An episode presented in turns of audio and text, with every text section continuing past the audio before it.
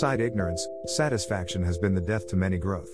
Being satisfied gives you no reason to want to aim higher or push further to achieving. Satisfaction equals unnecessary stagnation. Usually self-inflicted. Morals, succeeding can never be too much.